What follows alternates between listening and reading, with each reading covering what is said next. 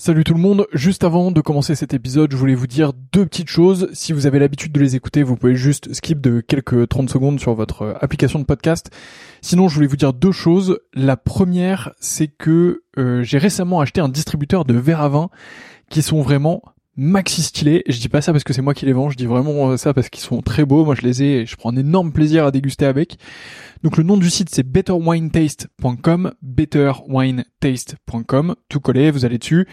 Les verres sont fabriqués en Allemagne, c'est des verres euh, qui sont euh, issus de l'entreprise Eich, euh, donc c'est vraiment très très beau, franchement le, buvant est très fin, les pieds sont magnifiques, je vous les recommande vraiment, c'est un plaisir, il y a toute une gamme, il y a un verre un peu universel pour le rouge, un verre universel pour le blanc, et ensuite il y a des verres qui dépendent un peu plus des régions, Bordeaux, Bourgogne, etc. Enfin ça vous avez l'habitude, c'est vraiment très cool. donc bah si vous commandez dessus, euh, vraiment c'est stylé. Et euh, d'ailleurs, on fait aussi des prix B2B et des offres B2B. Donc si vous êtes vous-même producteur de vin ou si vous travaillez dans le milieu du vin et que vous souhaitez faire des coffrets, que vous souhaitez faire une collection euh, de verres particuliers, que vous souhaitez les faire graver pour votre domaine, votre château, pour recevoir, bah voilà, dites-moi, envoyez-moi un message. c'est une super manière de soutenir ce podcast. Et, et en plus, bah, c'est bénéf pour tout le monde. Donc mon adresse mail, c'est vsurvin.gmail.com vsurvin à gmail.com. Vous m'envoyez un message là-dessus et euh, bah, on fera quelque chose ensemble. Et sinon, bah, betterwinetaste.com et vous avez un code promo POTE euh, qui vous donne droit, je crois, à la livraison gratuite. Donc P-O-T-E-S. Vous avez la livraison gratuite surtout. Donc, euh, bah, c'est plutôt cool euh, pour vous. Deuxième point que je voulais vous dire, donc ça c'était le premier. Deuxième point, et après je vous laisse avec ce podcast, c'est que, euh, bah, comme vous le voyez, je m'investis de plus en plus dans le milieu du vin.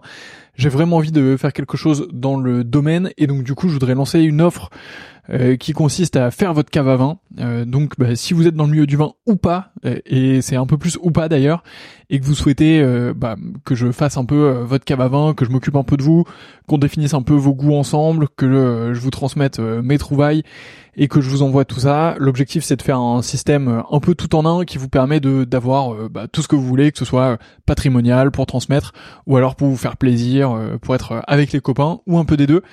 donc voilà, bah pareil, vous m'envoyez un mail v sur 20 gmail.com. Il n'y a pas encore de site web, donc bah désolé, mais mais en tout cas, bah, vous m'envoyez un mail et on pourra travailler ensemble avec grand plaisir. Donc voilà, vous savez tout. La première chose c'est betterwinetaste.com avec le code promo POTE, vous avez la livraison gratuite et vous allez voir des verres vraiment de fou furieux.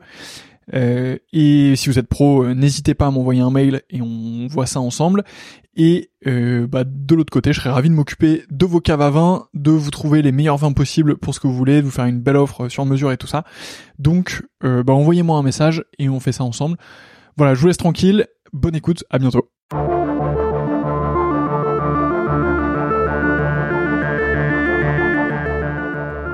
Bonjour et bienvenue dans ce nouvel épisode du Winemaker Show avec Stéphane de Renoncourt, surtout pas œnologue, mais consultant. Il euh, revient sur toute sa carrière, ses débuts à Bordeaux euh, et le développement de son entreprise. Vous apprendrez beaucoup de choses. Stéphane de Renoncourt est un personnage incroyable. J'ai eu la chance de passer une heure avec lui et je vous souhaite une excellente écoute de cette interview. À bientôt!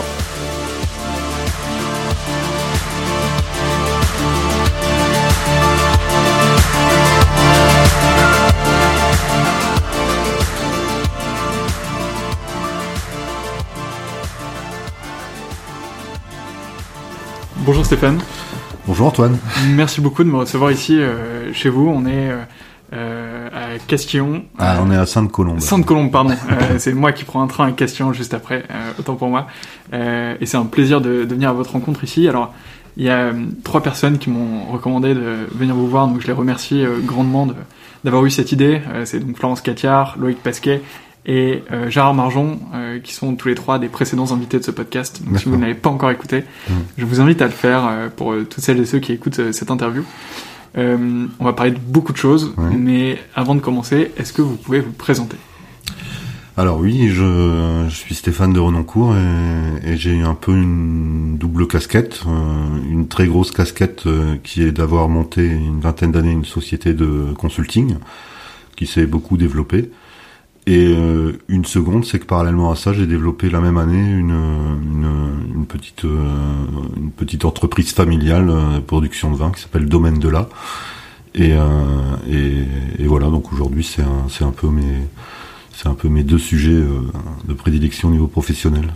Super, alors on va revenir là-dessus forcément, sans aucun doute, mais avant j'aimerais plonger un peu dans, dans votre histoire. Ouais qui est, euh, je le disais juste avant le début de cette interview, mais qu'on partage un tout petit peu, au moins en partie, euh, c'est qu'on est tous les deux originaires du Nord euh, et on passe tous les deux beaucoup de temps euh, dans la région de Bordeaux. comment c'est arrivé chez vous Moi, c'est arrivé un peu, c'est arrivé un peu par hasard en fait, parce que je, moi, j'ai grandi dans la région de Dunkerque. Donc j'ai fait des études pas très brillantes et je me suis retrouvé très tôt sur le marché du travail et euh, dans un domaine qui me plaisait pas trop. Donc euh, ça a été un peu des, des, des, années de galère. Et, euh, et jeunesse faisant, j'avais un peu des, des, des rêves d'ailleurs. Et puis, euh, et puis au bout d'un moment, j'ai dit bon, je vais prendre, je vais prendre la décision de, de bouger. Et, euh, et, en fait, bouger, j'avais aucune idée de où j'allais aller ni, pourquoi. J'avais des, compétences, j'étais plutôt manuel, j'avais des compétences en mécanique et en travail du bois. Et puis, euh, et puis donc, euh, je me suis dit que j'allais faire un, schéma classique. Je suis allé à la NPE et on m'a dit, bah, si vous voulez, vous pouvez aller couper du raisin à Bordeaux. J'ai trouvé l'idée sympa. Et puis, puis j'ai débarqué à Bordeaux en septembre 82. Il y a un signe, c'était un très très grand millésime. Et euh, bah, j'ai adoré, j'ai adoré la région, j'ai adoré, euh, j'ai adoré le, boulot que j'avais vu d'une manière assez superficielle parce que c'était une récolte abondante, très mûre. Il faisait beau, tout le monde était souriant, c'était le bonheur absolu. Et je me suis dit, ben voilà, c'est euh, là que je veux rester. Et, euh, et donc euh, j'ai posé mes valises euh, à Fronsac, dans la région de Fronsac, parce que c'est là que j'avais vendangé, tout simplement, bêtement. Et, l'hiver arriva, il fallait que je trouve des, petits boulots. Donc j'ai commencé à faire tous les petits boulots de la vigne. D'ailleurs, je détestais ça. J'avais déchanté un peu parce que parce que moi je suis un citadin à la base et que avoir froid l'hiver et trop chaud l'été, je connaissais pas. Et et donc, parallèlement à ça, j'avais des, des, des, petites activités. Moi, c'était une époque où euh, c'était les années 80. Moi, j'étais baba cool. Hein. Et euh, donc, je fabriquais des jouets en bois aussi. Donc, euh, je bossais un peu dans les vignes. J'allais vendre mes jouets dans des comités d'entreprise. Je faisais quelques marchés, des trucs comme ça. Et puis, ça me payait un loyer dans une maison super sympa. Et, et ça me suffisait grandement. Et ça a duré comme ça pendant 2-3 ans, le temps de faire ce qu'on appellerait des, des classes. Et puis au moment de, de, me dire je vais vraiment changer de, de, projet parce que c'est pas c'est pas pour moi, euh, j'ai rencontré quelqu'un qui m'a qui m'a embauché et, euh, et qui m'a qui m'a qui m'a accordé beaucoup de confiance et c'était quelqu'un qui qui entreprenait beaucoup dans un petit domaine qui déjà à l'époque était en biodynamie. Euh, c'était très rare, il y en avait très bah peu. Euh, c'était à Fronsac, c'était chez Paul Bar, donc euh, Château La Grave, la Fleur Caillot et à l'époque aussi Moulin Pélabri. Et donc très très vite, euh, il m'a fait confiance. Moi, j'ai fait ma première vinif en 85. Et, euh, et c'est un peu comme si j'avais vu la Vierge, quoi. Je, je suis tombé amoureux de, de, de, de ce métier. Euh, D'une part pour son côté sensuel, parce que je, je, commençais à acquérir une certaine connaissance de la vigne. J'aimais pas, j'aimais pas ça. J'aimais pas ça parce qu'à l'époque c'était un contexte où on n'encadrait pas beaucoup les jeunes, on les formait pas beaucoup, c'était un monde un peu plus fermé. Et le fait de vinifier, ça m'a permis de comprendre beaucoup de choses sur le sur le sur le travail de la vigne. Euh, ça, ça m'a beaucoup apaisé. Et puis ensuite, euh, connaissant les parcelles pour les avoir travaillées et les voir euh, mhm. fermenter et goûter la différence entre les cuves, c'est tout de suite quelque chose qui m'a ça m'a plongé dans un monde à la fois mystérieux, complexe et et que j'ai euh, j'ai eu vraiment envie d'approfondir. Et de là est née une passion où après j'ai pratiquement consacré toute ma vie euh, et tout mon temps euh, au vin. Au vin. Mm. comment, enfin, c'était quoi du coup votre travail quand vous rejoignez un domaine en particulier là Alors j'ai oublié le, le, nom, je suis désolé. Ça s'appelait la fleur caillot. Au, au, départ, c'était de donner un coup de main. C'était un peu un, mec à tout faire, quoi. Dire si on a besoin de toi à la vigne, tu vas à la vigne. Si on a besoin de toi à la cave, tu vas à la cave. Et, et en fait, euh, ça, c'était une zone très très rurale et en fait, euh, mon patron s'est rendu compte euh, très vite, sans prétention, hein, bah, qu'on pouvait avoir un niveau d'échange qu'il avait peut-être pas connu jusqu'alors et ça lui a donné envie de me donner quelques responsabilités. Je suis quelqu'un qui apprend vite, j'étais assez manuel, donc j'ai pu acquérir assez vite les, les, les premières les, les, premières méthodes de travaux de chez, de soutirage, de unification. Et puis, comme il entreprenait beaucoup et, euh, et qu'il avait peu de temps, euh, bah, il m'a très vite filé les clés. Et moi, d'une galère euh, aller bosser en mobilette dans le froid, je me suis retrouvé un peu responsable de trois caves avec une petite voiture de fonction et tout. Donc pour moi, j'avais j'avais réussi ma vie. quoi. J'étais trop trop heureux. Et puis surtout, j'ai passé des, des, des j'avais passé des, des phases un peu compliquées au niveau vie personnelle parce que c'est pas évident de se déraciner, de se retrouver seul, surtout quand on a ni moyens ni transport. De, moi, j'avais une vie très très très très solitaire et très très rurale. Et, euh, et donc le fait d'avoir quelqu'un qui me qui me donne sa confiance, j'avais vraiment envie de lui de, de, de, de, lui donner quelque chose en retour. Et, et, et ça, ça m'a aussi beaucoup euh, euh, développé l'idée de, de management après. Mm. C'est-à-dire, je me suis toujours dit, euh, quoi qu'il arrive, dès que j'aurai des, des, responsabilités, je, je, je, je, retiendrai toute cette euh, toute cette souffrance, euh, toute cette frustration que j'ai vécue, de manière à, à, éviter à tous les gens qui travailleront avec moi de, de, connaître ça et de leur donner un maximum de chance. Ouais, du coup, c'était à la fois une libération, mais aussi un moment euh, avec beaucoup de pression euh, sur vos épaules parce que il fallait pas décevoir, il fallait. Euh, ouais, beaucoup de pression non parce que c'était mais mais disons que je je, je je, quittais une période déçue du genre humain pour une période avec un peu plus d'espoir. Quoi. Je me disais que c'était pas si mal. Quoi.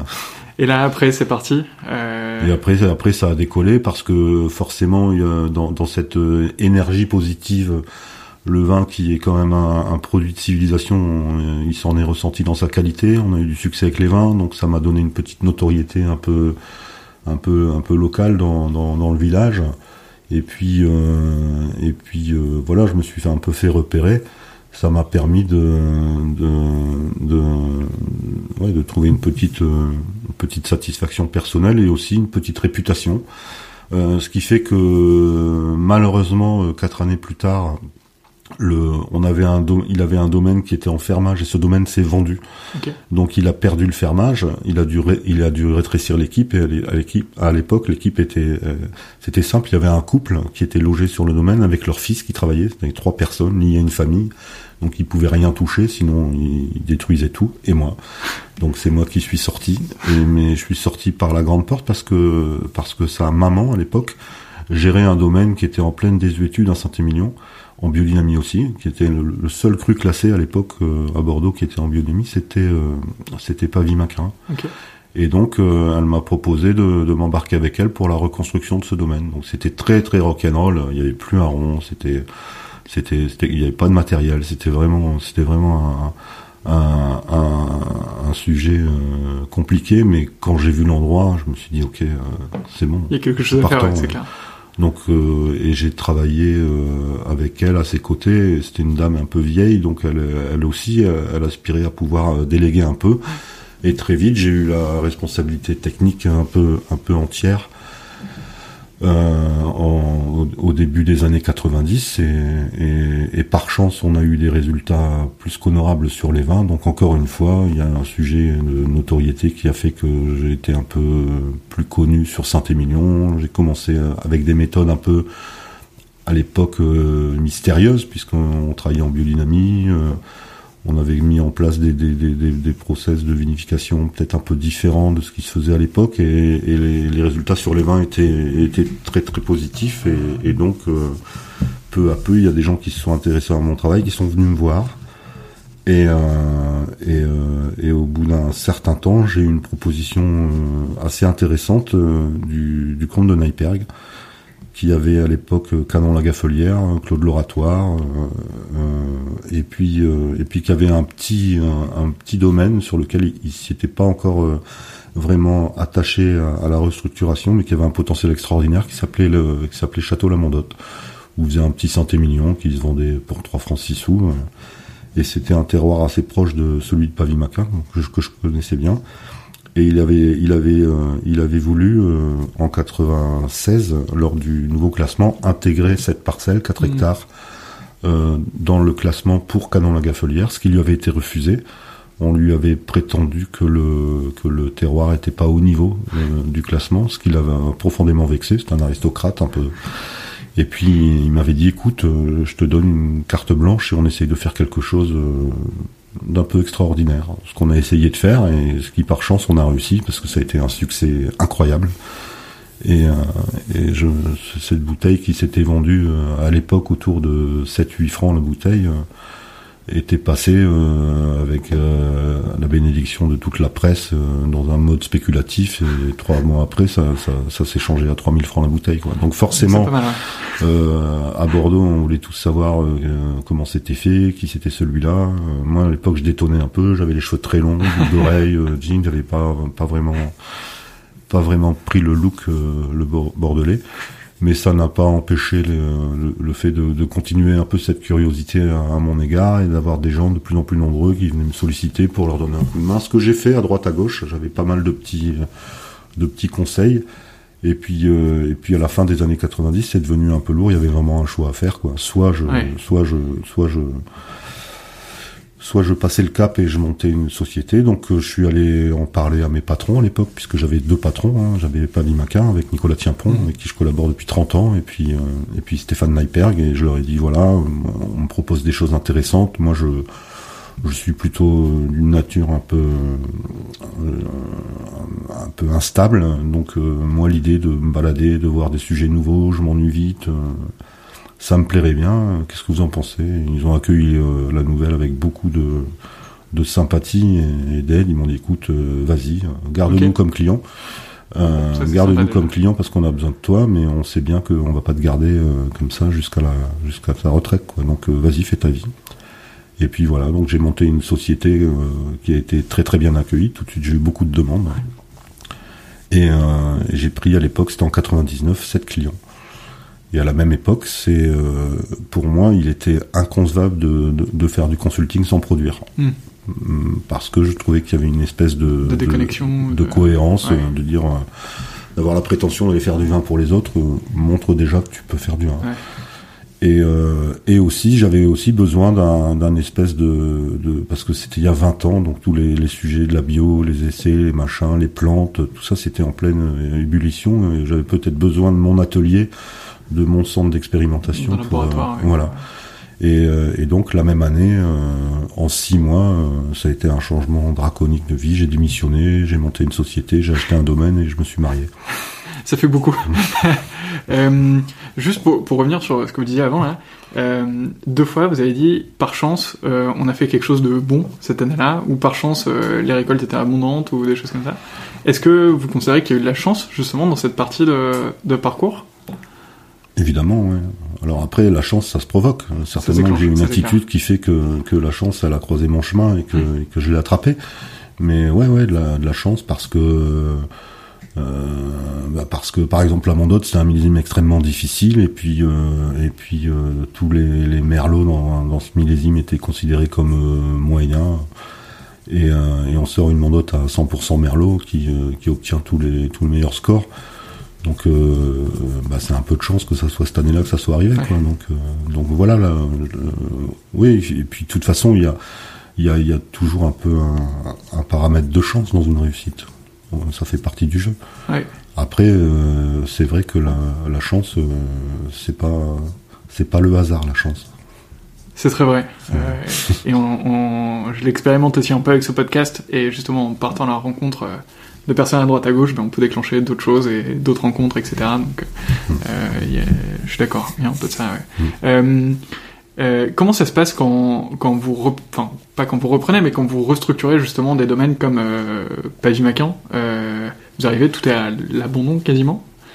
Et vous arrivez, vous faites tous les choix techniques, euh, restructuration des parcelles, etc. Et non, en fait, à l'époque, j'étais jeune, j'ai pas fait tous les choix techniques. J'avais aussi quelqu'un avec moi qui avait une grande, une grande euh, exigence sur la philosophie de production, parce qu'on était engagé en biodynamie, donc il y avait déjà. Moi, en fait, euh, encore une fois, j'ai eu la chance de pouvoir démarrer comme ça parce que finalement euh, j'ai été un peu un peu euh, préservé du de, de, la bonne pensée commune. C'est-à-dire que les dix premières années de ma vie professionnelle, elles ont, elles ont été, elles ont été faites de, sur, des, sur des lieux où il y avait un peu de marginalité, mm. ce qui me convenait bien d'ailleurs euh, en tant que personnalité. Et en fait, euh, moi, les, les, dix premières années de ma vie professionnelle, je, je par exemple, je savais pas qu'il y avait autre chose euh, que la biodynamie. Euh, okay. J'avais pas d'avis sur le chimique ou le pas chimique, je connaissais pas. Moi, j'ai appris comme ça. Donc, euh, donc, je pense que c'était déjà un très très bon apprentissage parce que c'est un apprentissage qui était basé sur l'observation. Ensuite, euh, comme je vous l'ai dit tout à l'heure, moi, ce qui m'a vraiment, euh, ce qui m'a vraiment convaincu de, faire ce métier, c'est la sensualité de ce métier. C'est-à-dire que l'idée de savoir qu'un raisin, selon l'endroit où il va, où il va, où il va naître, il va, il va, il va pouvoir prononcer des goûts différents. C'est un, c'est un, c'est un sujet de, d'observation, de, créativité qui pour moi est, est sans fin. Et on peut s'engager toute une vie là-dessus. Il n'y en aura jamais assez la seule chose qu'on comprend euh, jour après jour au plus on apprend, c'est qu'on est des ignorants et qu'il y a tellement de paramètres, que, ce qui fait que c'est assez passionnant parce que moi je, suis quelqu'un qui déteste la routine et euh, et, et, donc ça ça ça, ça m'allait très très très bien comme ça. Ok, euh, et là du coup on arrive en 99, c'est ça C'est ça. Euh, et là création de la société, reprise du domaine de l'art. Voilà. Alors mariage aussi en même temps. Euh... Voilà, reprise du domaine de l'art. Alors à l'époque on avait acheté, euh, on avait acheté, euh, on avait pas un rond, hein, donc on, on, est, on était d'ailleurs, on était d'ailleurs les, je crois les, les créateurs du crowdfunding. C'était une première en France. Ah oui, ok. C'est-à-dire qu'en fait moi je suis arrivé avec mes belles idées, je commençais à avoir un peu de un peu de, de connaissances, un peu de reconnaissance aussi. Et, donc, euh, quand j'ai vu ça, euh, deux hectares et demi, c'était pas un gros budget, c'était un million de francs. J'avais pas un rond, je suis allé voir le banquier, je leur dit voilà, ça me paraît euh, une initiative tout à fait réalisable, assez facilement même. Et, et donc, je suis venu demander votre soutien pour pouvoir me lancer dans ce projet. Et ils ont refusé. Ils ont refusé en m'expliquant à l'époque, moi j'étais un ignorant, que finalement on prête aux gens qui ont de l'argent. Euh, pas à ceux qui n'en ont pas. Donc euh, ça, ça a été une première leçon. Et en, rentrant, on était assez déçus avec ma femme parce qu'on avait vraiment euh, envie de se lancer dans ce projet, qu'on avait déjà avancé aussi avec le avec le vendeur. Et donc j'ai dit on va écoute on va pas baisser les bras on va trouver on va trouver une solution j'y réfléchis un peu et, ensuite j'ai fait une espèce de lettre de motivation que j'ai envoyée à, un petit réseau hein, j'avais 250 adresses à peu près, euh, pour euh, proposer aux gens de, de, de devenir euh, des partenaires, mais pas des associés, des souscripteurs. Hmm. C'est-à-dire qu'ils m'apportaient un peu d'argent, à l'époque c'était 5000 francs, 750 euros, et, euh, et contre quoi je, on s'engageait à leur, à leur rembourser leur, leur, leur, prêt en bouteille de vin sur, 4, sur 4 millésimes. Et voilà, c'était un peu compliqué pour des questions de TVA de mettre ça en place juridiquement, mais on, on y est parvenu. Et, euh, et à l'époque, on m'avait dit non, mais tu te rends compte, 250 adresses, un mailing c'est 10%, euh, tu vas faire quoi avec tes 25 chèques de 5000 balles Je dis écoute, de toute façon, j'ai rien à perdre. Et euh, si je dois me prendre une honte, je me prendrai une honte, c'est pas très grave. Et en fait, bah, les gens ont trouvé ça frais, original, ils ont eu envie.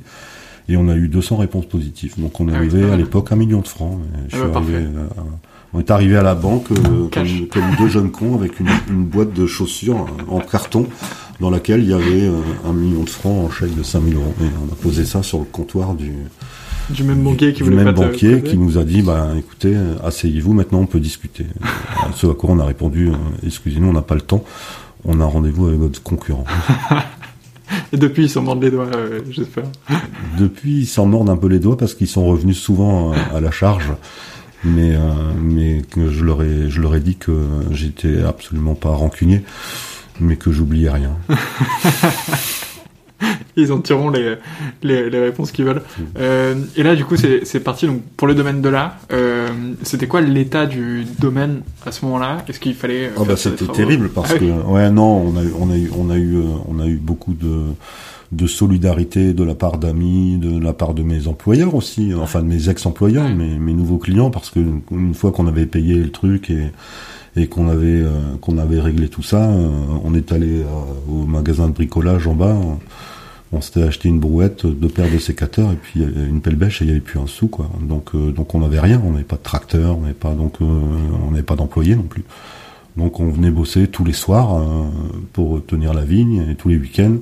Et puis moi je, je faisais les, les, travaux de sol, les traitements avec des tracteurs que j'empruntais à droite, à gauche. C'était un, bordel sans nom. Il fallait être un peu insouciant à l'époque. Mais le projet a marché et petit à petit, euh, et, Dieu merci surtout la, la, société de conseil, a, ça a été une start-up, quoi. Ça a mm. super bien marché. Aussi bien que le, la première année, c'était 99, j'avais un stagiaire hein, qui m'a donné pas mal de coups de main, que j'ai trouvé vraiment vraiment bien, vraiment passionné, vraiment sympa, vraiment engagé. Puis je l'ai embauché dès la deuxième année. Et ensuite, on a embauché pratiquement chaque année pendant pendant cinq ans parce qu'on on devait refuser une, cinquantaine de dossiers par an. C'était vraiment la folie. Et ça, ça a duré, euh, ça a duré assez longtemps. Alors aujourd'hui, c'est moins le cas parce que euh, déjà la société est plus la même. Euh, et aussi, et aussi, on est beaucoup plus nombreux. Aujourd'hui, on a, on a, on a 150 clients environ, 140. on s'est beaucoup développé. On est 18 personnes, donc mais euh, mais ça a été euh, une aventure assez assez extraordinaire. C'est assez intéressant euh, quand même comme moment parce que c'est un moment où vous changez complètement de dimension. à la fois de manière professionnelle, mais aussi, je suppose, de manière personnelle, parce que les enjeux sont plus les mêmes.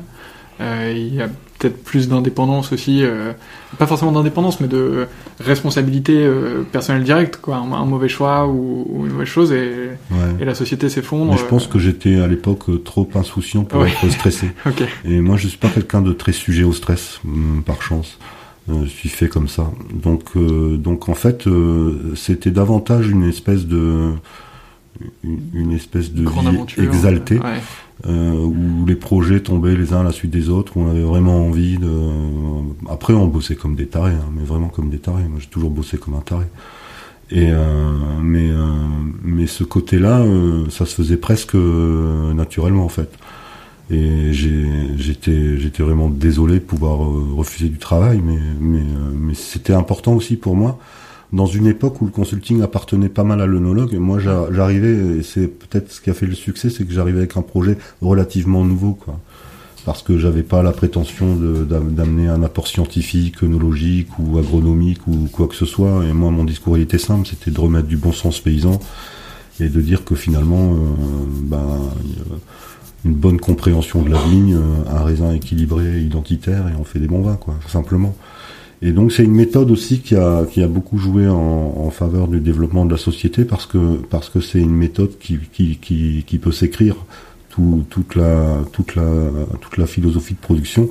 Elle part de l'identité des elle vins. Ça laisse peu de place à l'ego.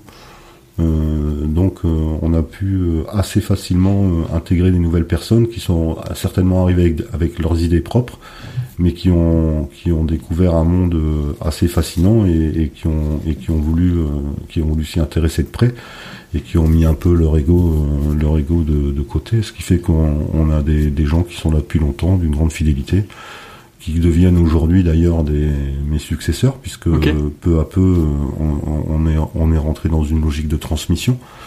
C'est-à-dire que moi, un matin, je me suis levé, et je me suis pas senti bien en me disant que finalement, c'était plus vraiment ma boîte, quoi, parce que si j'étais seul, et, euh, et, en plus, on est dans un métier où toute la médiatisation, elle, elle repose sur mes épaules, injustement encore aujourd'hui. On parle que de Stéphane de Renoncourt, mais Stéphane de Renoncourt, euh, c'est un pion dans le. Il y a des vrais talents, il y, a des, il, y a, il y a des gens qui font tourner la boîte, il y, a des, il y a des endroits où moi je mets plus les pieds, il y a même des endroits où je les ai jamais mis. Et euh, de Renoncourt consultant, aujourd'hui, c'est pas Stéphane de Renoncourt. Quoi. Mmh. Donc quand j'ai senti ça, je me suis dit que d'abord aussi d'une manière intéressée, c'était un moyen de garder les gens. Mais aussi, je me suis dit euh, un peu euh, dans, le prolongement de ce que je vous expliquais tout à l'heure, tout à l'heure par rapport au, management, que une, entreprise, j'ai toujours considéré qu'elle appartenait aux gens qui la faisaient tourner. Donc ça me paraissait normal de leur proposer euh, un type d'association et et, et, à terme de reprise de la boîte, puisque je ne vais pas être éternel forcément. Ok, mais c'est super de, de, mettre ça en place et effectivement c'est un des grands enjeux, euh, surtout quand une boîte repose sur euh, une seule personne, euh, ensuite pouvoir la transmettre et aussi de pouvoir détacher cette personne de l'exécution et de la recherche de contrats et tout ça. Enfin, parce qu'à un moment donné on a un temps qui est limité même au-delà de, la durée de vie par jour aussi et, on peut pas tout faire donc donc c'est clair. Puis, puis ça a été aussi en, en quelque part, pas d'une manière très appuyée, mais ça a été aussi une source de frustration parce que plus vous, en, plus vous entreprenez, plus le, le, le, le, fichier client, on va dire, même si nos clients sont souvent des amis maintenant, euh, plus, plus il grossit et plus vous êtes obligé de, de, de, de consacrer du temps à, la gestion de l'entreprise plus qu'au cœur du sujet qui, qui est ma passion et qui est de faire du pinard finalement. Et donc euh, cette association, ça a aussi permis de, transmettre euh, et de déléguer euh, des responsabilités qui, font que j'avais encore un peu de place et, que, sur certains endroits, je, suis au même niveau que les autres. Et ça, personnellement, ça me faisait du bien. Ouais, je comprends. c'est quoi le... Peut-être s'il y avait quelques réussites. Je vais pas en dire une parce que ce serait beaucoup trop dur, mais quelques réussites de, Renoncourt consultant euh, ces dernières années. Euh, S'il y en avait une ou, deux ou trois même euh, à citer.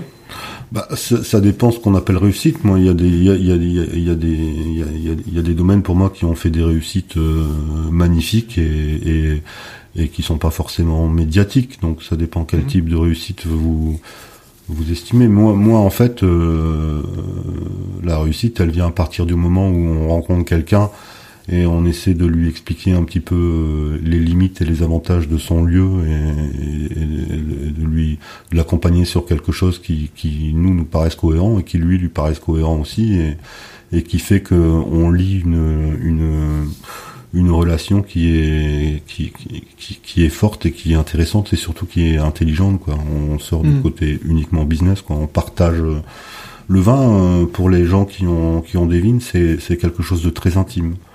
Et euh, et on, on a on a un peu ce privilège d'avoir des relations avec les gens qui sont qui sont ouais, qui touche un peu à, à l'intimité. J'ai lu que vous alliez beaucoup dans les dans les vignes, euh, beaucoup sur place, euh, pour justement partager ces, ces moments. Euh. Bah pas seulement, aussi parce que oui, parce que c'est important pour, le, pour le boulot. beaucoup d'observations. Mais voilà, donc, donc, donc, des réussites, je sais pas si s'il si, si, y a un top 3 ou un top 5 des réussites, sauf si, vous, me, si vous me parlez d'un côté médiatique ou le, le, le, truc est que, est que moi, j'ai, on a connu une, une, période, sans vouloir être nostalgique, hein, on a connu une période assez fantastique, quoi. Et aujourd'hui, on, on, sait beaucoup plus de choses sur différents sujets qu'il y a 20 ans. Et donc, les, les, les, les, enjeux sont, sont plus les mêmes. Il y a un peu moins de découvertes, il y a, mais euh, mais euh, j'ai adoré cette période parce que c'était vraiment exaltant et puis il y avait une liberté d'expression, de, créativité.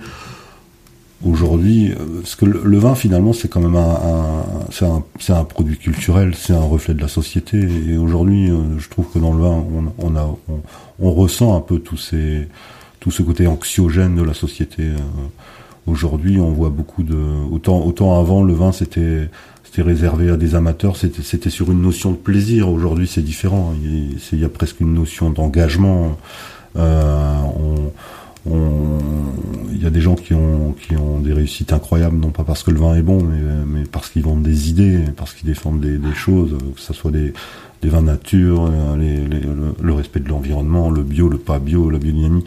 Aujourd'hui, ce sont des, des, arguments qui sont pratiquement aussi importants que, que la qualité du vin. Moi, j'ai pas connu ça. à la limite, euh, je sais que je l'ai connu un petit peu parce qu'on était considérés comme des marginaux et dès qu'on faisait de la biodynamie, il y avait un côté un peu sectaire, un, mhm. peu religieux, qui fait qu'il y a pas mal de gens euh, bien pensants qui, euh, qui, qui, auraient bien voulu brûler sur la place publique. Mais c'était assez rigolo finalement. C'était des, des petites querelles de clocher. Aujourd'hui, c'est un un peu plus compliqué, je trouve, un peu plus compliqué. Mais, mais justement, au, moment où vous arrivez à Bordeaux, alors j'ai lu euh, deux trois articles quand même euh, avant de, de venir pour être euh, un peu préparé, mais j'ai lu effectivement qu'il y avait pas mal eu de querelles, des trucs sur euh, on n'a pas le droit de s'appeler œnologue, euh, machin, machin. Est-ce que c'était c'était dur à l'époque de, de, vivre ça ou c'était plutôt une grande aventure et, et c'était parti euh, pour bah, bousculer les lignes? Non, c'était pas dur euh, parce que parce que c'était pas dur sur certains points, ça l'était un peu plus sur d'autres. C'est pas dur parce que moi j'avais un côté un peu marginal et et, et un peu empêcheur de tourner en rond. Donc, donc quelque part, ça me plaisait par exemple euh, l'union des œnologues, parce que des œnologues on en fait beaucoup plus qu'il n'en faut. Donc euh, il y en a quelques-uns qu'on place dans des bureaux pour, euh, comme ils ont un serment d'Hippocrate, pour être sûr que leur euh, profession soit bien respectée, qu'elle soit pas voilà. Et moi forcément euh, j'avais euh, avec les avec avec les premiers succès naissants, j'ai commencé à être un peu médiatisé, à avoir des interviews et souvent les journalistes écrivaient l'onologue qui monte ou et donc j'avais véritablement un dossier de presse qui était tenu par l'Union des œnologues où chaque fois qu'il y avait un article où j'étais cité comme œnologue, alors que c'est pas moi qui tenais la plume du journaliste et que je me suis jamais défini comme un œnologue et que je le ferai jamais d'ailleurs non plus, même si j'ai rien contre les œnologues, euh, j'en suis pas un.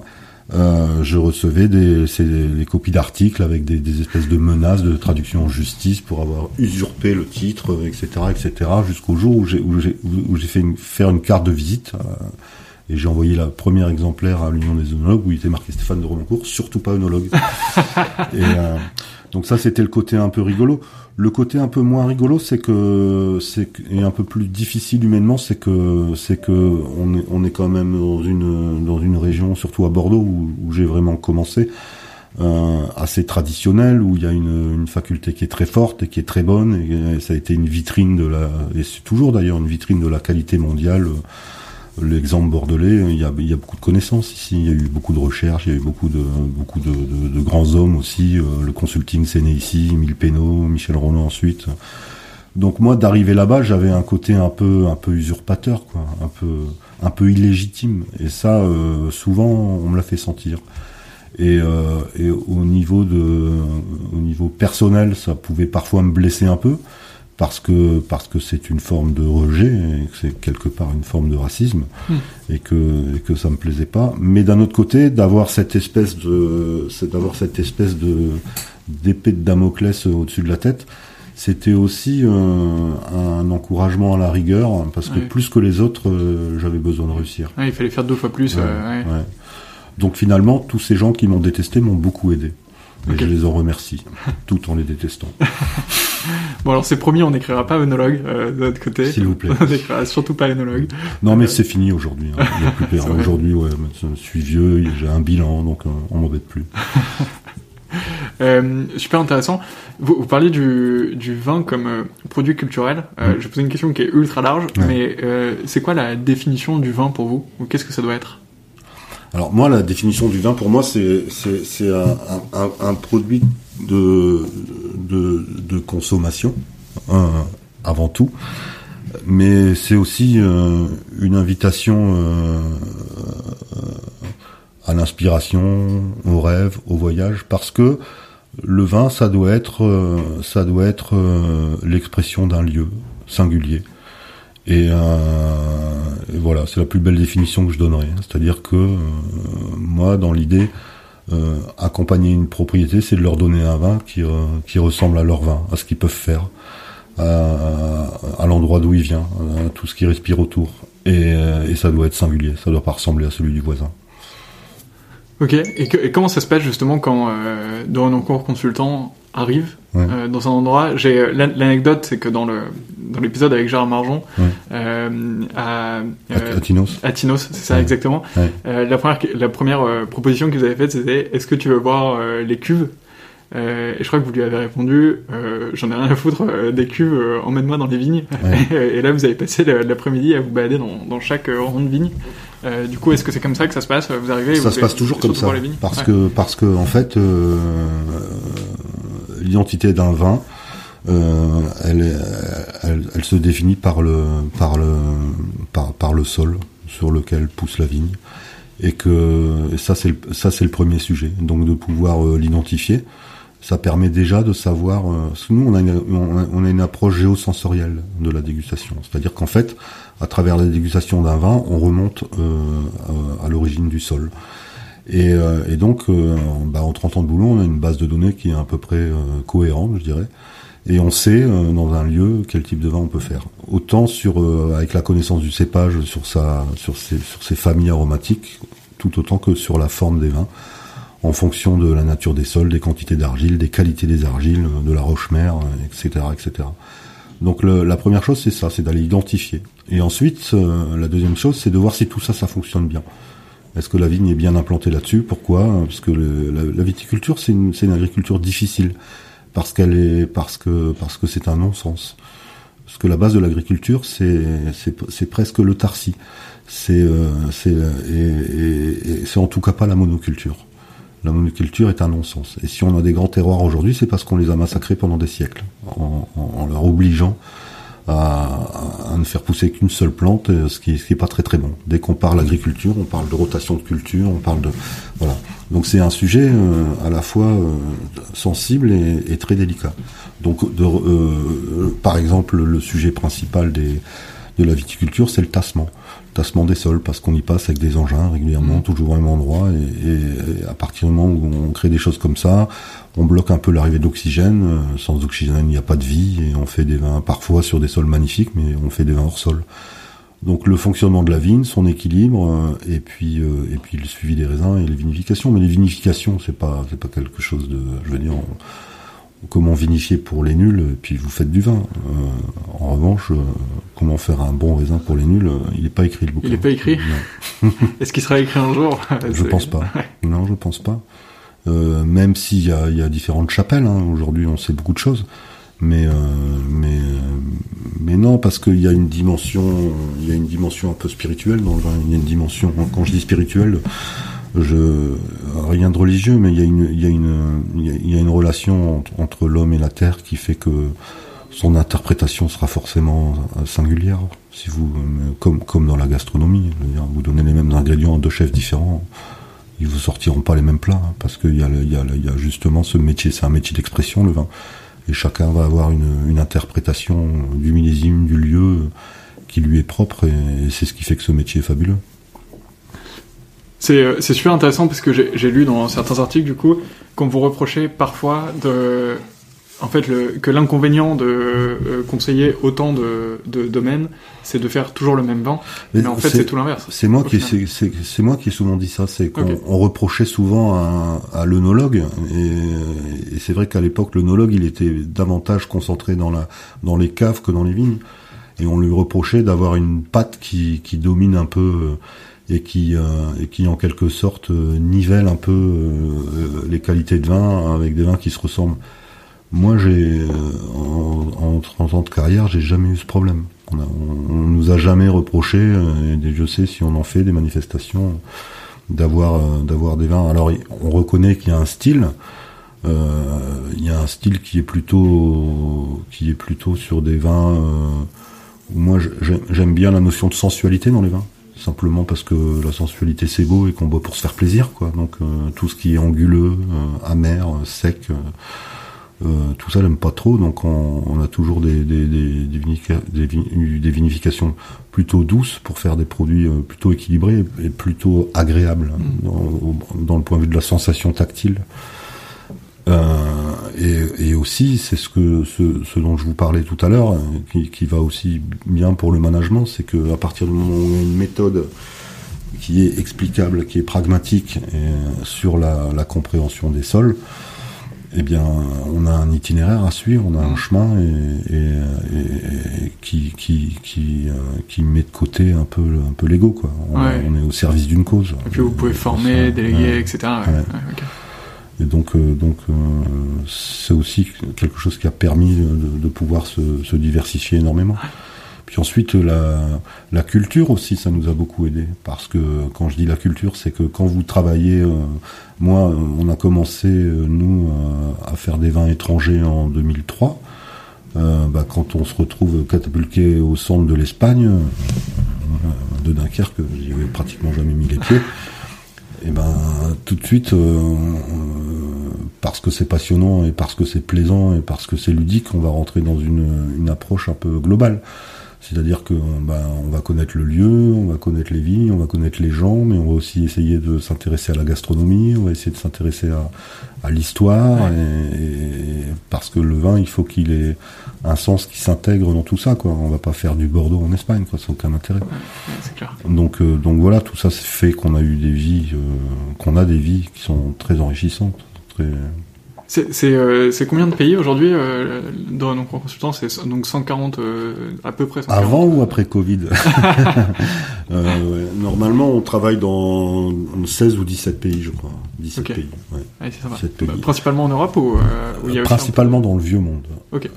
en fait, j'ai jamais été séduit par des propositions qui venaient du Nouveau Monde.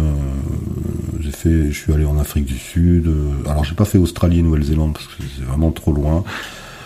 Mais euh, mais voilà, donc on est on est on est plutôt dans nous on, a un peu remonté euh, l'histoire du vin quoi. On est allé vers euh, vers le Moyen-Orient, vers Ouais, l'origine du vers- vin. vers la On a Grèce, plutôt- la Géorgie, On a tout plutôt ça. été intéressé par ça, des projets qui étaient pas forcément à la mode et mais qui vont le devenir parce que finalement, euh, quand je vous disais qu'aujourd'hui on vend des idées, ben, l'origine, euh, l'histoire, la culture, ça, va redevenir au centre du sujet.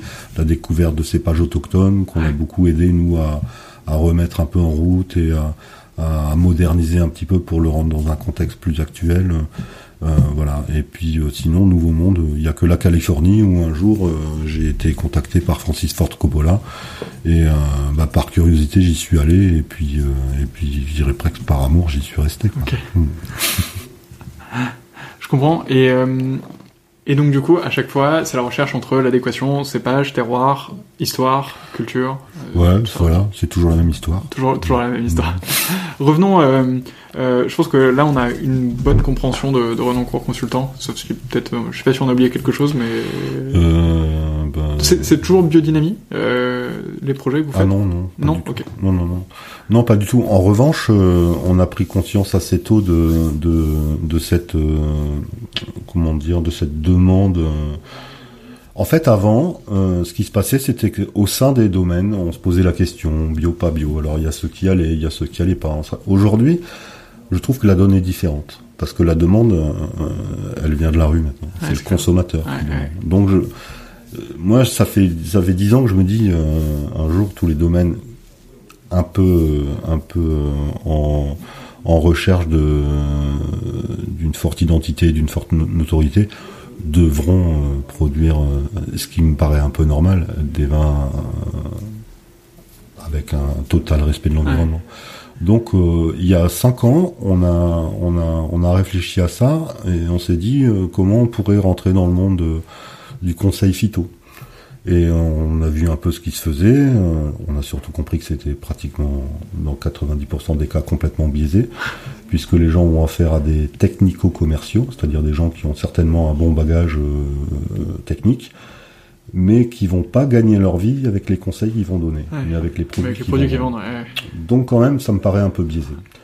Donc euh, sur ce terrain-là, euh, en termes de concurrence, on pouvait vraiment rien faire. Et on s'est dit ensemble qu'on allait quand même créer un poste et euh, qui qu'on jugerait comme un investissement sur lequel on pourrait pas facturer beaucoup, mais au moins qui nous ferait avancer pas mal et en et, et- en externe et en interne. Et on a recruté une, une jeune euh, ingénieure agro très sensible à, à la bio. Et sa mission, c'était, écoute, tu vas voir nos clients, et euh, on n'est pas là avec le drapeau euh, tous en bio, euh, on y va, on y va. L'idée, c'est que on analyse un peu les craintes, et puis on, essaye d'apporter une, expertise sur la distance qui les sépare d'un passage en bio.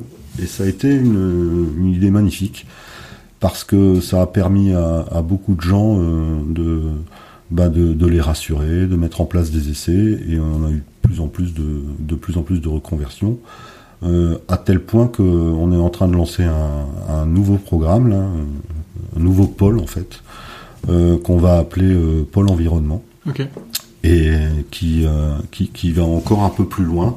C'est-à-dire que là, on va on va on va rentrer dans dans, dans la logique d'écosystème.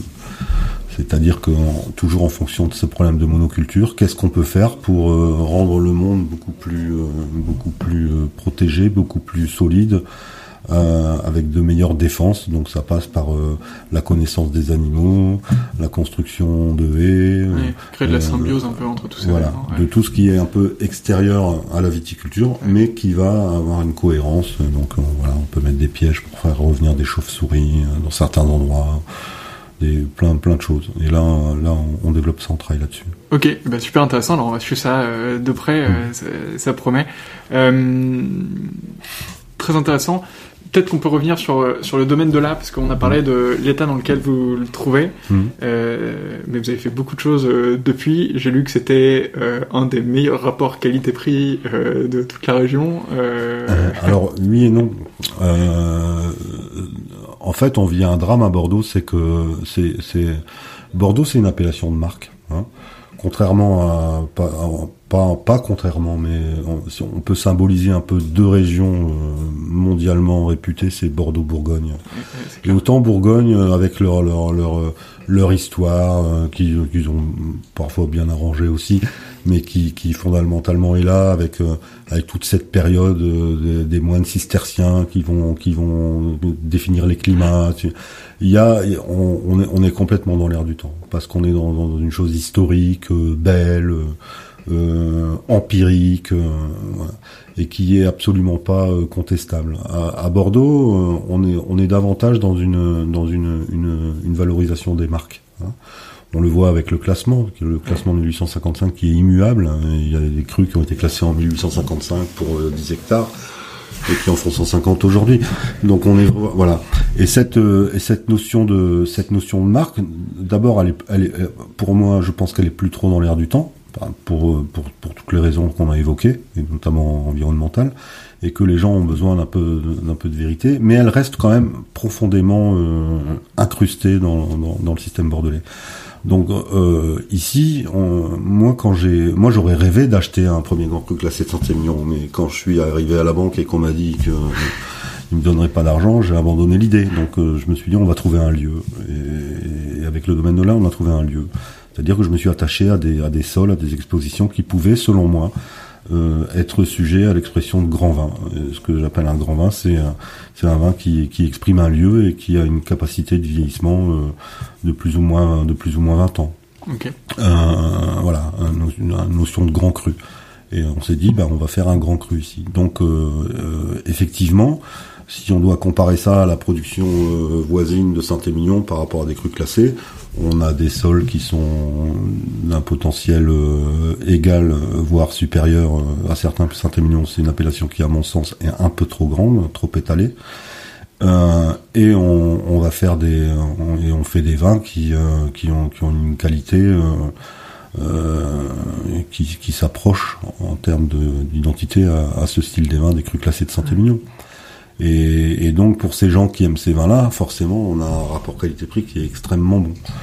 En revanche, si on se base de l'autre côté, c'est-à-dire du côté des du côté des comme dirait notre cher ancien président, euh, parce que Bordeaux c'est ça aujourd'hui. À Bordeaux, il y a plus de middle class quoi. Il y a il y a il y a, il y a les vins spéculatifs euh, magnifiques, classés, euh, reconnus et qui marchent très bien et tant mieux et pourvu que ça dure. Mais en face de ça, il y a, y a toutes les petites appellations qui, qui vivent une grosse souffrance. euh, C'est très très difficile. On peut considérer aujourd'hui que euh, les, les, les vignerons de petite appellation, euh, à part quelques rares exceptions, le prix de leur vin n'a pas augmenté depuis 20 ans. Donc c'est quand même c'est quand même un peu dramatique. Et donc là forcément, si on se si dans, dans le contexte Côte de Castillon, Castillon Côte de Bordeaux, on est on est on est cher. Oui, c'est en ça que je vous dis euh, Mm. oui et non. Oui, non, ouais. Mais euh, mais pour l'amateur de vin, nous on est dans un marché de niche. Hein, c'est pas le vin, on, on commercialise pas en grande surface. Clairement, on- ouais. Voilà. Dans dans dans dans le dans, dans le monde des amateurs de vin, le domaine de là est une excellente affaire, hein. une excellente affaire parce qu'on a des on a des coûts de production qui sont égales, euh, qui sont égaux euh, à, à n'importe quel grand cru. On fait des rendements qui sont qui sont aussi dans cette euh, dans cet ordre-là et, et, et on peut pas valoriser ça. euh, Dans le prix, dans... mais c'est pas très grave parce que moi, mon, mon idée, c'est pas non plus de finir le plus riche du cimetière Ouais, et, et d'avoir. Il y a aussi un peu ce défaut à Bordeaux, c'est que parfois il y a des philosophies de commercialisation, euh, ça vole pas haut, quoi. hein. C'est-à-dire que euh, le prix qu'ils souhaitent, c'est surtout de, un euro de plus cher que le voisin. euh, Pour montrer qu'il est plus beau, moi j'en ai rien à faire. Moi, si je peux payer mes mecs, investir et faire en sorte que ça tourne, ça me va. C'est clair. Euh, du coup, c'est c'est 2,5 hectares, ça, C'était aujourd'hui. C'était- c'est- ah oui, aujourd'hui c'était 12. la question que j'avais Ouais. posée, est-ce Ouais, ça aujourd- Aujourd'hui Ouais. c'est 12. Ok. Aujourd'hui c'est 12. Et, euh, et, et par chance, on a réussi à, à créer un, un domaine euh, pratiquement d'un seul tenant Ah, c'est bien. sur 12 Ouais, hectares. Euh, alors grâce grâce à à un de nos voisins,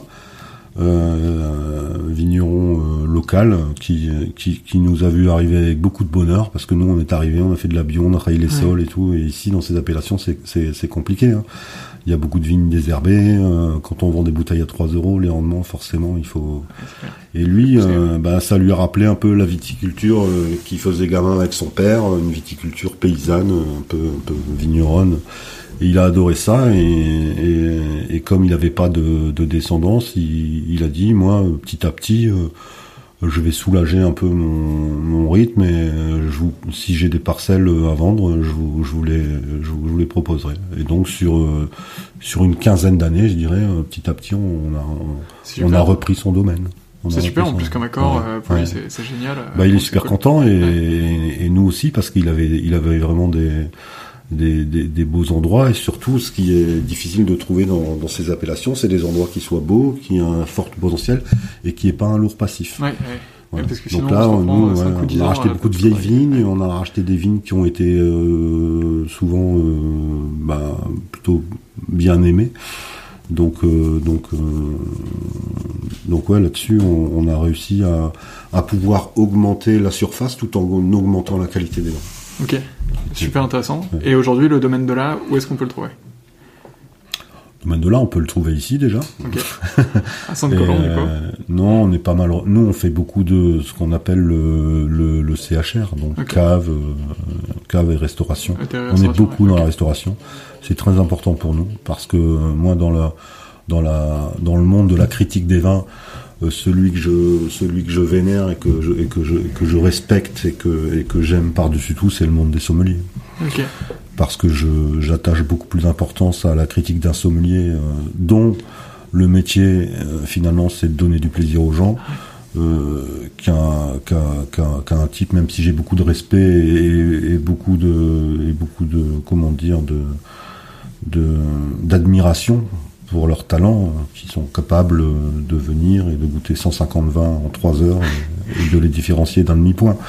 Je, suis très admiratif de ça. Mais je préfère quand même euh, le sommelier parce que pour moi, l'action de goûter, c'est pas du tout la même action que l'action de boire. Hmm. Et, et, moi, je fais des vins pour qu'ils soient bu et pas pour qu'ils soient goûtés. Ok, super intéressant. Donc si vous croisez le, le domaine de là euh, euh, chez votre caviste en, hôtellerie ou en restauration, bah, bah, peut-être euh, tentez-le ou au moins vous savez d'où il venait et, vous aurez entendu Stéphane Dorenoncourt en parler. Donc bah, ce sera intéressant de, de tester ça. Excellent. Qu'est-ce que qu'est-ce que vous aimeriez dire au jeune Stéphane Dorenoncourt qui arrive avec ses boucles d'oreilles, ses cheveux longs et, son pantalon troué il a maintenant quelques années ici? Si vous avez l'occasion de passer derrière lui au moment où il fait euh, ses travaux euh, manuels euh, dans le froid dehors je sais pas si je serais de bon conseil parce que je, je, je, trouve que, que, que, que l'époque qui arrive maintenant est très très différente de la mienne. Et que peut-être que ce serait plus difficile pour lui parce qu'il y a moins de place pour la folie, il y a moins de place pour le rêve, il y a moins de place pour la créativité. Euh, simplement parce que je trouve que euh, que les libertés se resserrent un peu, que, que les gens sont un peu anxieux et euh, donc je lui dirais fais gaffe quoi, mais mais vas-y quoi, fais ta vie. Je sais pas, je, je, je, en tout cas je peux pas transférer ça. Ouais, Moi j'ai connu une époque sans nostalgie qui était qui était l'époque qu'elle était mais qui était une époque un peu de, de, de grande découverte. Et aujourd'hui, on est, je trouve qu'on est dans des stratégies un peu, un peu plus politiques. Euh, donc, euh, donc, euh, donc, donc, donc, je sais pas, mais je crois en fait qu'il faut, il faut, euh, c'est un métier de passion, quoi. Donc il faut, il faut y aller, quoi. Il faut, faut, faut exprimer des choses qu'on a envie d'exprimer.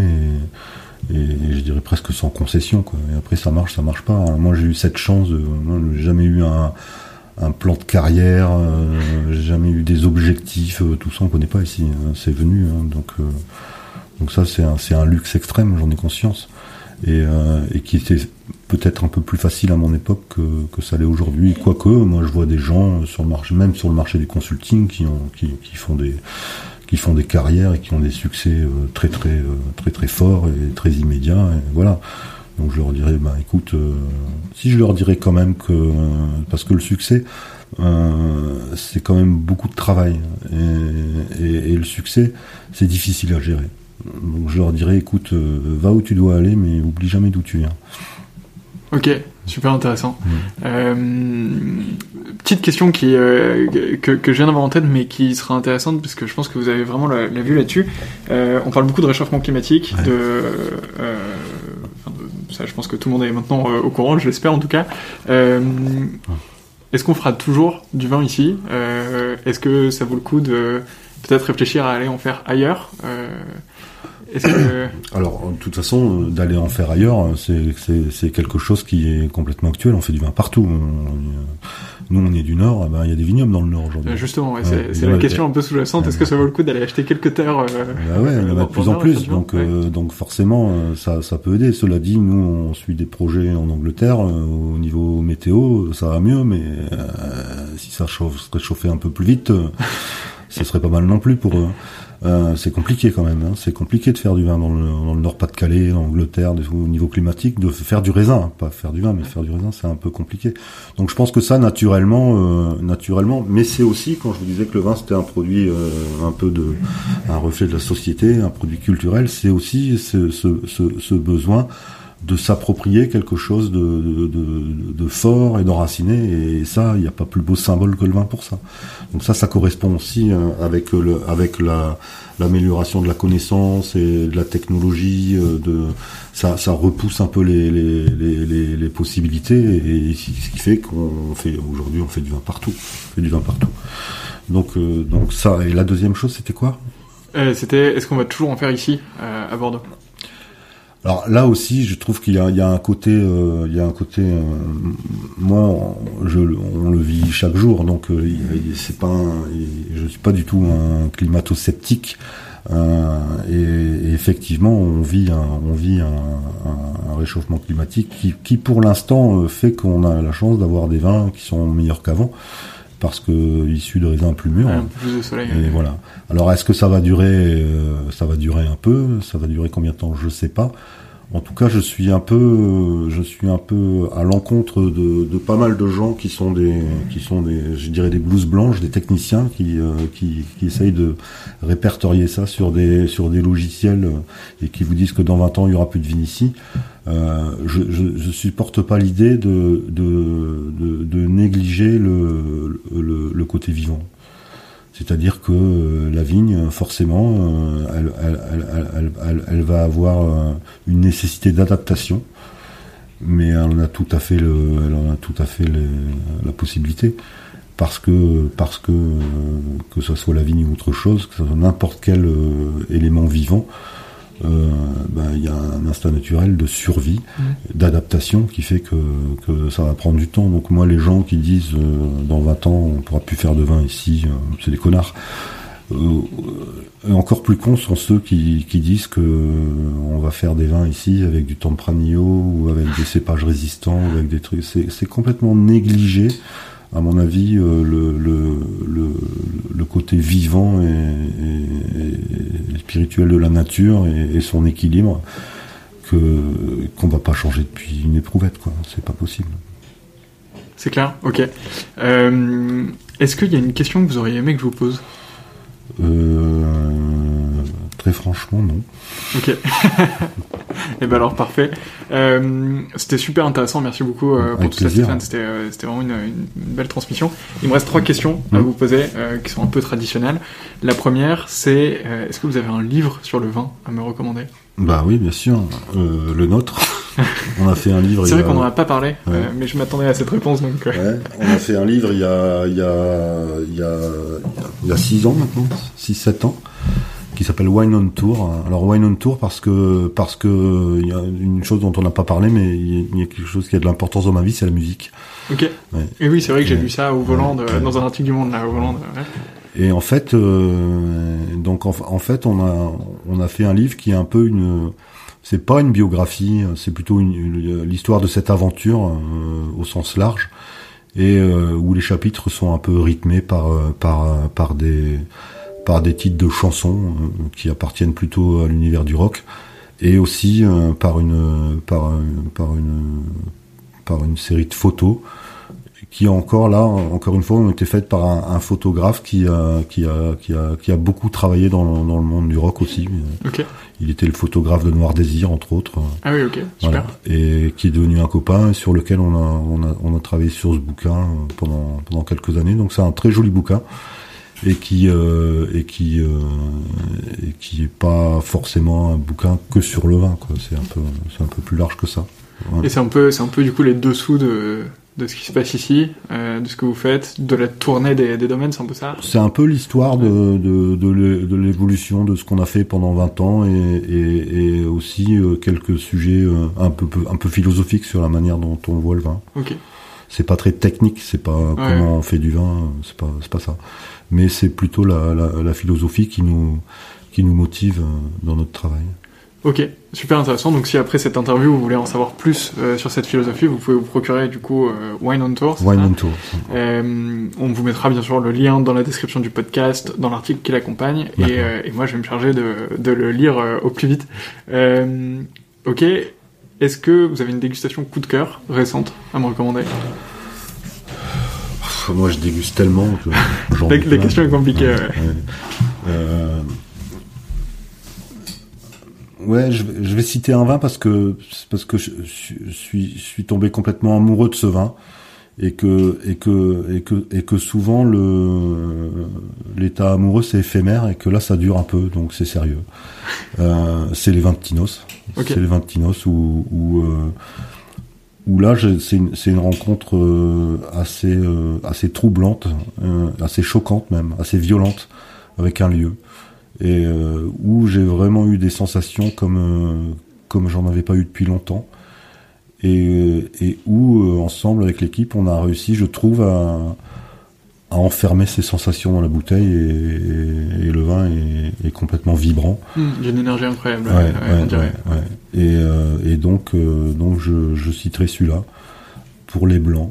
Euh, en rouge, je vais être beaucoup plus classique. Euh, j'ai fêté il y a pas très longtemps mon anniversaire et mes enfants se sont cotisés pour m'offrir une bouteille. Et c'était un Figeac, Château Figeac que j'adore en 98 et, et, ça a été mon dernier, ma dernière grande émotion en rouge.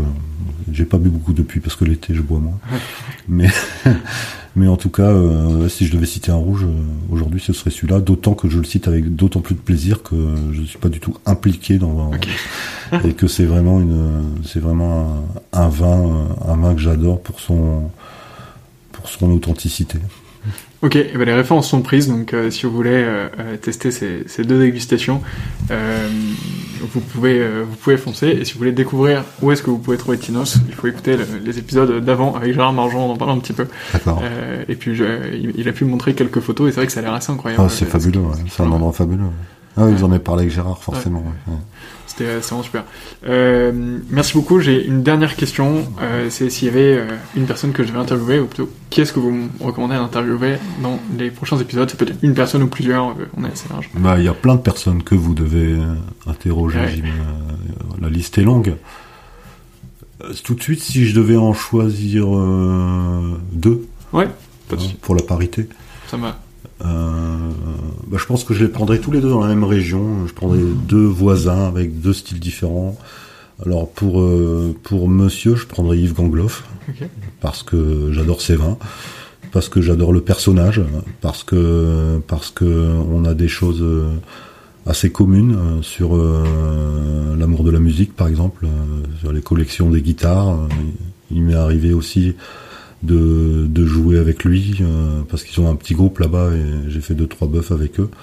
Et, euh, et c'est un c'est un garçon qui euh, que je trouve un peu hors des codes et, et, ça devient rare parce que je parce que parce qu'il y, y, y, a un peu une pensée commune où les gens sont un peu plus lisses qu'ils n'étaient et lui j'aime bien cette cette sensibilité cette forme de de rugosité en même temps. Je, donc c'est, c'est à mon avis quelqu'un euh, avec qui vous auriez des échanges euh, originaux. Et puis euh, et puis sa voisine que j'adore, Christine Vernet. Okay. Euh, Domaine Vernet qui est qui est la discrétion même et qui je trouve un, un talent formidable qui a réussi aussi une transmission incroyable puisque son père Georges Vernet était un peu la la référence de cette région et, de reprendre derrière une personnalité euh, aussi forte, c'est pas forcément évident et je trouve qu'elle a fait ça avec beaucoup d'élégance et, beaucoup de réussite et, je, suis, toujours très touché par par leur vin. Euh, de, sont des copains. Hein, euh, Paul, son mari, euh, un type un type génial, jovial et, et, qui permet à, qui permet à sa femme de, de rester dans la discrétion, de rester dans son dans son schéma, voilà, des, des gens que j'adore. Quoi. Ok, et donc c'est à Condrieu, ça, non C'est ça? C'est à Condrieu. Ouais, ouais, parce que c'est dans une précédente interview aussi, on commence à beaucoup les citer euh, dans cet épisode, mais c'est euh, Laure Gasparotto euh, du Monde qui avait recommandé justement d'aller voir Christine Vernet. D'accord. Ouais. Donc à partir de deux personnes, là c'est parti. il faut absolument que j'aille. il faut que je prenne rendez-vous. Ouais, puis on a quelques, on a quelques grandes dames du vin dans, ouais. dans ce pays, et je pense que je pense qu'il y en a pas assez encore, mais que que celle-ci, en tout cas, elle en fait partie. Et, euh, et, si on n'est pas là pour le dire, c'est pas elle qui le dira, quoi. Ok, ça marche. Bah, le...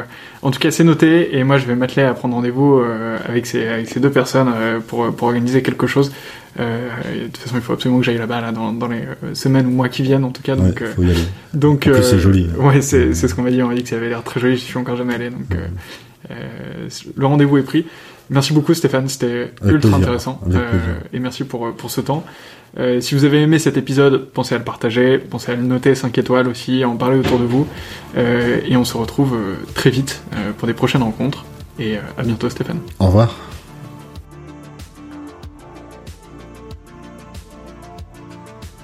C'est déjà la fin de cet épisode. J'espère qu'il vous a plu et de mon côté, j'espère vous retrouver très très vite sur 20 sur 20 et sur les autres épisodes du podcast. À très vite.